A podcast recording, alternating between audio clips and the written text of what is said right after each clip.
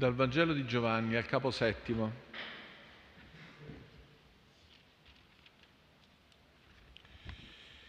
Nell'ultimo giorno, il grande giorno della festa, Gesù ritto in piedi gridò, Se qualcuno ha sete venga a me e beva. Chi crede in me, come dice la scrittura, dal suo grembo sgorgeranno fiumi di acqua viva. Questo egli disse dello Spirito che avrebbero ricevuto i credenti in lui. Infatti non vi era ancora lo Spirito perché Gesù non era ancora stato glorificato. All'udire queste parole alcuni fra la gente dicevano, costui è davvero il profeta. Altri dicevano, costui è il Cristo. Altri invece dicevano, il Cristo viene forse dalla Galilea? Non dice la scrittura, dalla stirpe di Davide e da Betlemme, il villaggio di Davide, verrà il Cristo? E tra la gente nacque un dissenso riguardo a lui. Alcuni di loro volevano arrestarlo, ma nessuno mise le mani su di lui. Le guardie tornarono quindi dai capi dei sacerdoti e dai farisei e questi dissero loro, perché non lo avete condotto qui? Risposero le guardie, mai un uomo ha parlato così.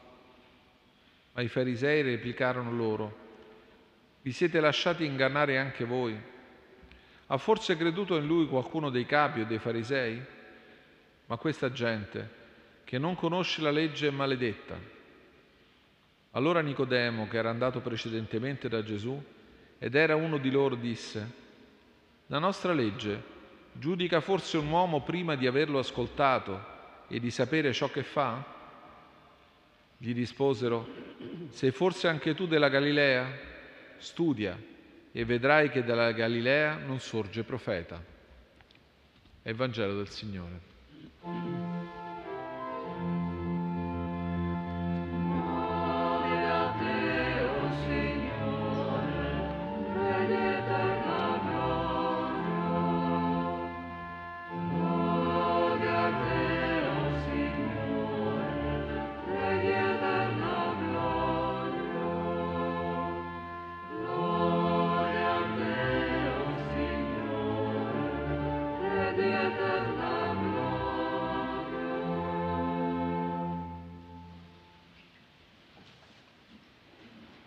Cari fratelli e care sorelle, il Vangelo di Giovanni riporta l'episodio che abbiamo appena ascoltato, la visita di Gesù a Gerusalemme durante la festa delle capanne.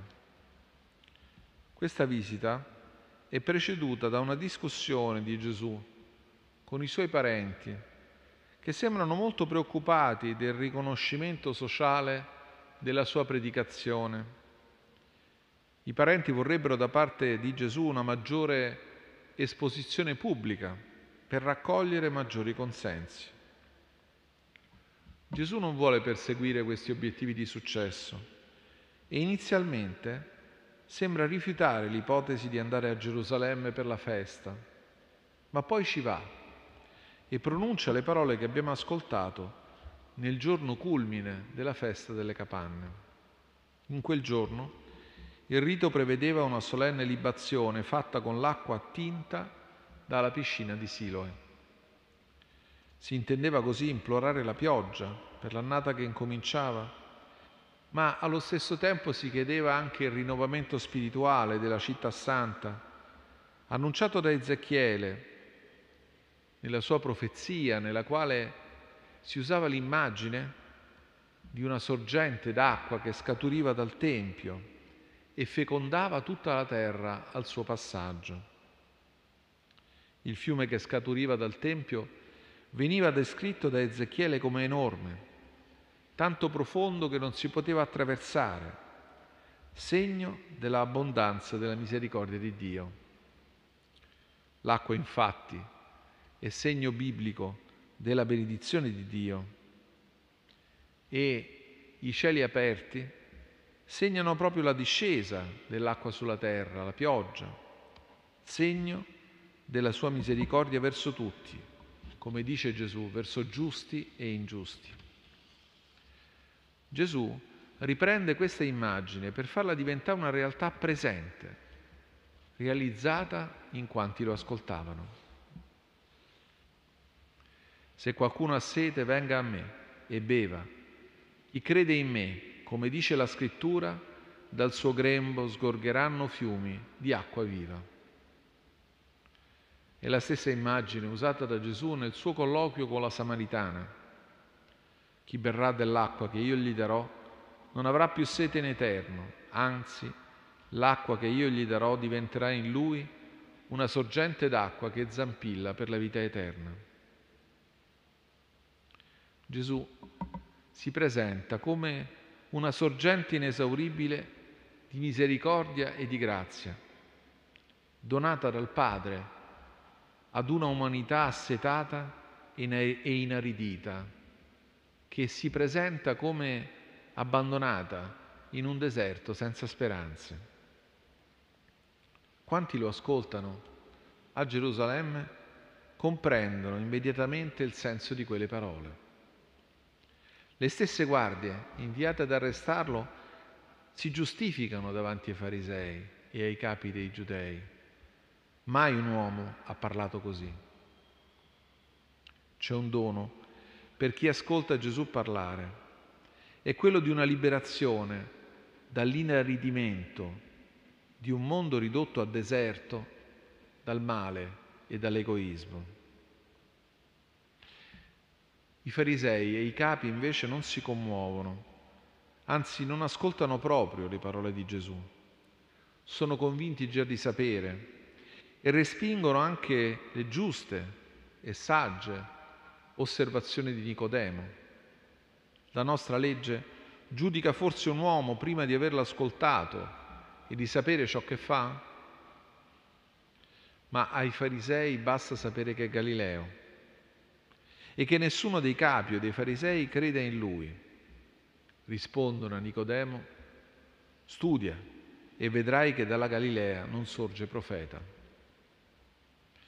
Cari fratelli e care sorelle, nel mondo vediamo come risorse ingenti e vite umane vengano sacrificate per trasformare la terra in un deserto. Lo vediamo in Ucraina, lo vediamo in altre parti del mondo, annientate dalla guerra, che lascia dietro di sé scenari di morte e di distruzione. Ma anche vediamo come la sete di profitto, la logica predatoria, crea continuamente nuovi deserti, luoghi avvelenati, dove la vita è impossibile. E davanti ai deserti tante volte ci si sente impotenti, come a volte anche di fronte alla nostra aridità. Ma ascoltare il Vangelo in questo tempo, fratelli e sorelle, significa non nascondere a Dio la nostra sete, non pensarci autosufficienti o peggio sazi È il tempo in cui accostarsi al Signore, manifestando la nostra miseria di assetati, abbeverandoci la Sua parola, credendo in Lui. Per chi non nasconde la propria sete, per chi non nasconde la propria aridità, il proprio bisogno di ricevere quell'acqua di misericordia che non finisce, per chi mostra il suo bisogno, ecco il dono, ecco il dono di Dio, quello di divenire a nostra volta sorgenti, in grado di irrorare il deserto di questo mondo. Il dono di Gesù infatti non viene centellinato, ma elargito con larghezza tale da trasformare chi lo riceve in fonte per altri. Lasciamo allora, fratelli e sorelle, vincere la nostra arida, arida rassegnazione dall'abbondanza della misericordia di Cristo. Accostiamoci a Lui con fiducia, senza nascondere il nostro bisogno, e la nostra vita diverrà testimone della grandezza dell'amore del Figlio di Dio.